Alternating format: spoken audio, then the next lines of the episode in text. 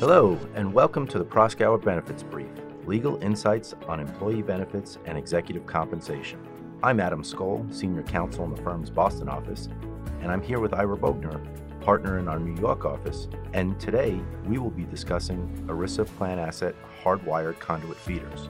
So, just to set the stage here, we're generally speaking about a situation where the main investment vehicle in a structure, such as a private investment fund, is being operated in compliance with an exception to holding plan assets under ERISA, such as by staying under the ERISA 25% limit or qualifying as a VCOC.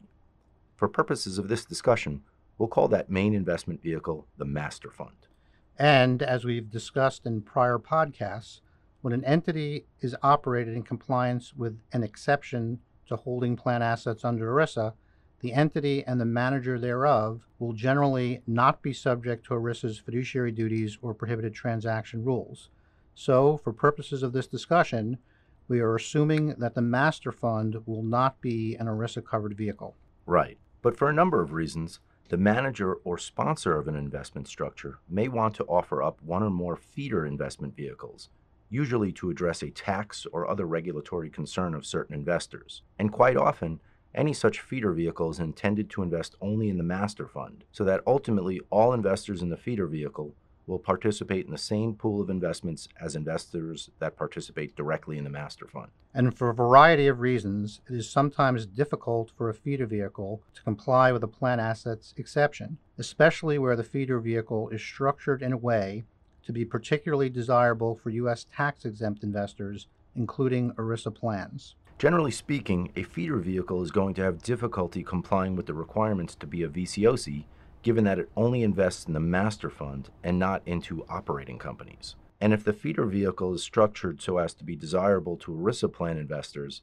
the feeder vehicle might end up not being able to stay under the ERISA 25% limit. And if that is the case, and the feeder vehicle will hold plan assets subject to ERISA because it will be over the ERISA 25% limit and will not be able to qualify for a plan assets exception, there are numerous potential ERISA related benefits to structuring the feeder vehicle as what is often referred to as a hardwired conduit that can only invest in the master funds. And when we refer to hardwiring, we generally mean drafting the feeder vehicle's governing documents in such a manner so that, to the maximum extent possible, no investment activity will take place at the feeder level and so that the manager thereof will not have any discretionary authority or control over the assets of the feeder. Right.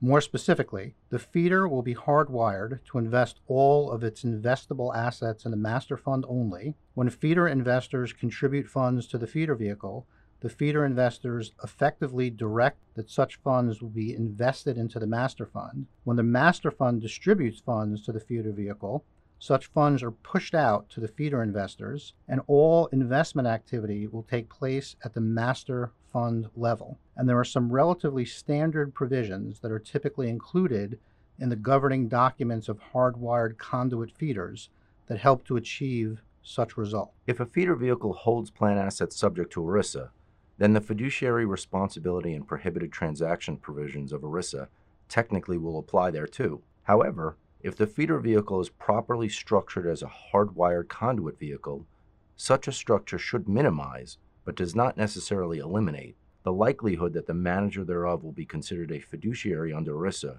or will engage in a non exempt prohibited transaction under ERISA. Unfortunately, hardwiring a feeder vehicle is sometimes more difficult than it sounds, and there are typically a number of competing interests, most related to the desire of managers to have maximum flexibility that conflict with the goals of hardwiring. Also, don't forget that ERISA's bonding and indicia of ownership rules will apply to the feeder vehicle if it holds plan assets subject to ERISA. There is a common misconception for investors and managers to think that just because a feeder vehicle is hardwired, ERISA does not apply. We often hear managers say something along the lines of, we only do our ERISA 25% testing at the master fund level, and therefore we don't have to worry about ERISA at the feeder level.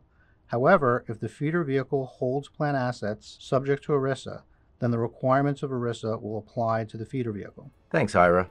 That concludes our discussion of ERISA plan asset hardwired conduit feeders. Thank you all for joining us on the Proskauer Benefits Brief. Stay tuned for more legal insights on employee benefits and executive compensation, and be sure to follow us on Apple Podcast, Spotify, and Google Play.